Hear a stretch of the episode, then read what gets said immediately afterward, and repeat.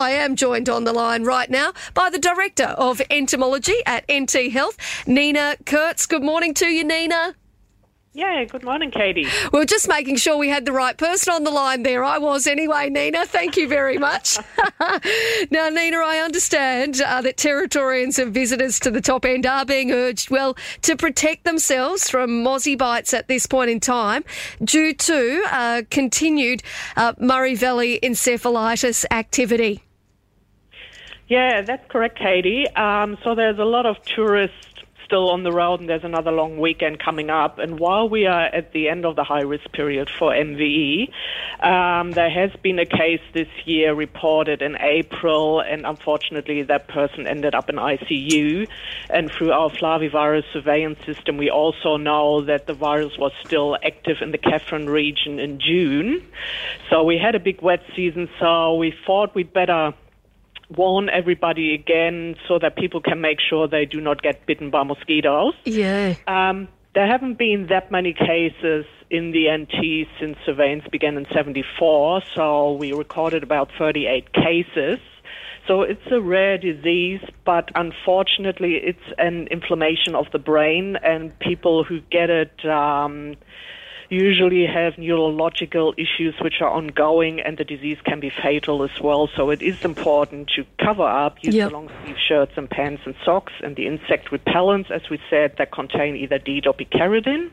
There is an alternative um, with oil of lemon eucalypt now for people who do not like the DEET or the picaridin product. Yeah. It's also very effective. And if people are out close to waterways, uh, make sure your tent is mosquito proof. And those mosquitoes are only coming out after sundown, biting through the night and the early morning. So it's not the ones that are flying out um, during the daytime. Right. And there's probably not that many around, but close to waterways and rural areas, they will still be out there. So it does sound as though, um, you know, while the prevalence isn't isn't high if if you do unfortunately end up in a situation where you have MVE it can be very serious it can be very serious and a lot of um, kids, especially in Central Australia, um, contracted the disease, and these kids were under the age of 10, and about um, a quarter of people who had the disease have these ongoing neurological issues to yeah. the point where they can't look after themselves, and we also had a few deaths. So it is very serious, although rare. Yeah. Oh, goodness me. So, Nina, the best thing to do is to make sure we're covered up, wear that light clothing, and either have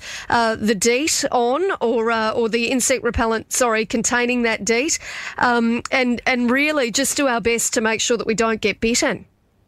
Yeah, absolutely. And you could also use good old fashioned mosquito coils, or there's new products like the mosquito lanterns, which you can buy in normal supermarkets or hardware stores, and they are also, in addition, very effective.